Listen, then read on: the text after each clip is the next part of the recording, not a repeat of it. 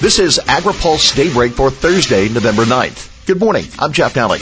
Here's today's headlines. Unintended tax impact. Conaway to float farm bill ideas. NAFTA contingency plan. Flake on Doud, Deere, and Cuba. The House Ways and Means Committee wraps up debate on its giant tax bill today.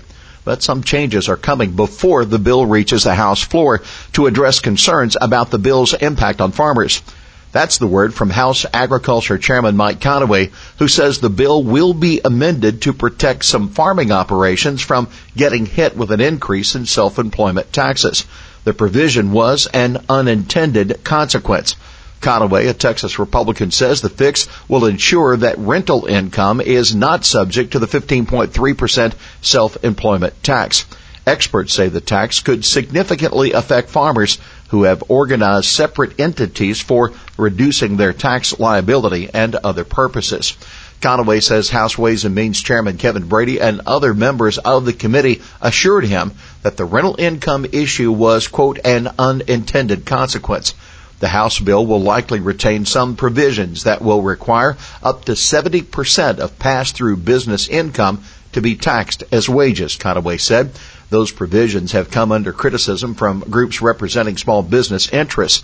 Senate Finance Committee Chairman Orrin Hatch, a Republican from Utah, expected to release his version of the tax bill as early as today. You can check agripulse.com for updates.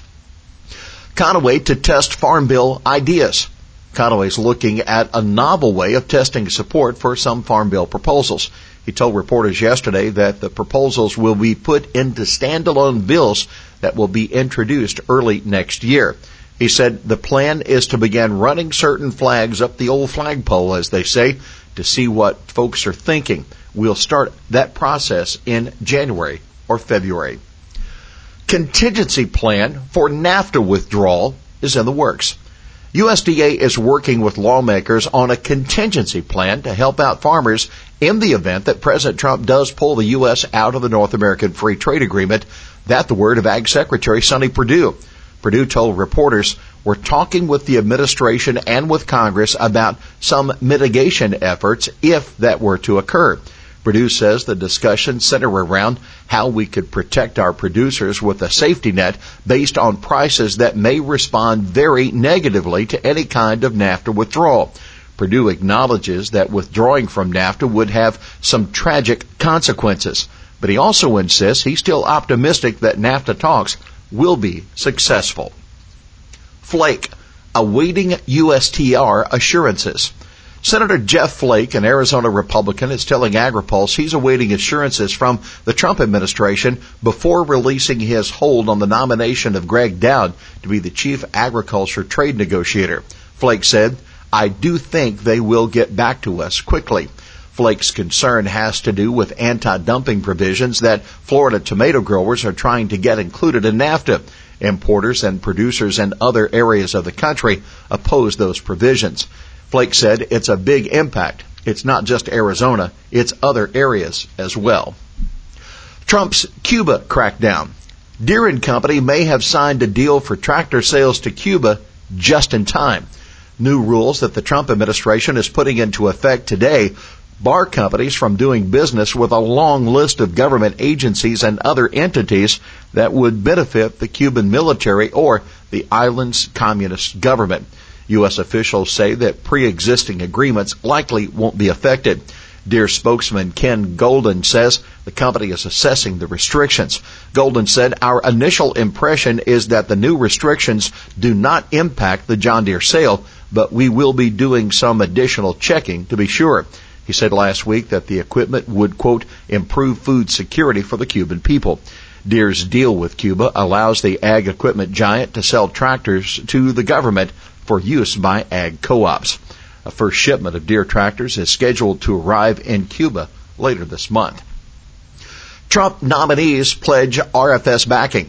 Two nominees for high-ranking environmental positions in the Trump administration are pledging their commitment to the renewable fuel standard. Kathleen Hartnett White, who's expected to chair the Council on Environmental Quality if she gets confirmed, was peppered by questions yesterday from farm state members of the Senate Environment and Public Works Committee. She once linked ethanol to food shortages, but assured the senators at her confirmation hearing that she fully supports the RFS.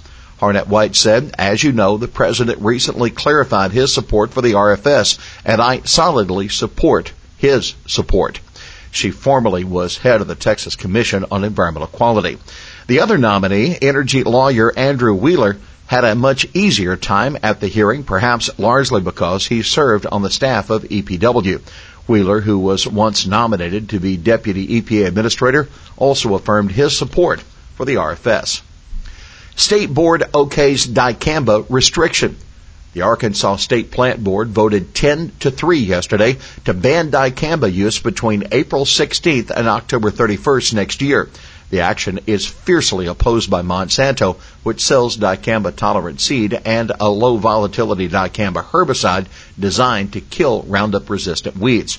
The restriction will now go to the Executive Committee of the Arkansas Legislative Council for final approval. The proposal to prohibit use beyond April 15th has divided Arkansas soybean and cotton growers who submitted commitments both for and against. U.S. Department of Agriculture strengthens recruitment for veterans.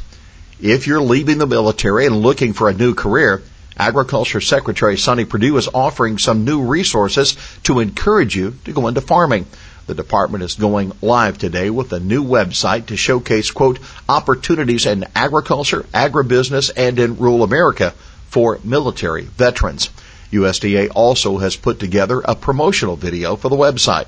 Perdue says veterans and agriculture are just a great fit.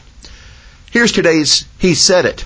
I can assure you my Senate colleagues couldn't give a rat's rear about my opinion about how they do their job. But I can tell you what the impact is on not getting those guys confirmed. That's House Agriculture Chairman Mike Conaway of Texas. He was asked whether he had talked to Senator Ted Cruz of Texas about the hold he has on Bill Northey to be an undersecretary at USDA. Well, that's Daybreak for this Thursday, November 9th. AgriPulse Daybreak is brought to you by Watkinson and Miller, America's most experienced law firm in agricultural and derivatives law, and by the United Soybean Board. For the latest news out of Washington, D.C., visit agripulse.com. For AgriPulse Daybreak, I'm Jeff Nalley.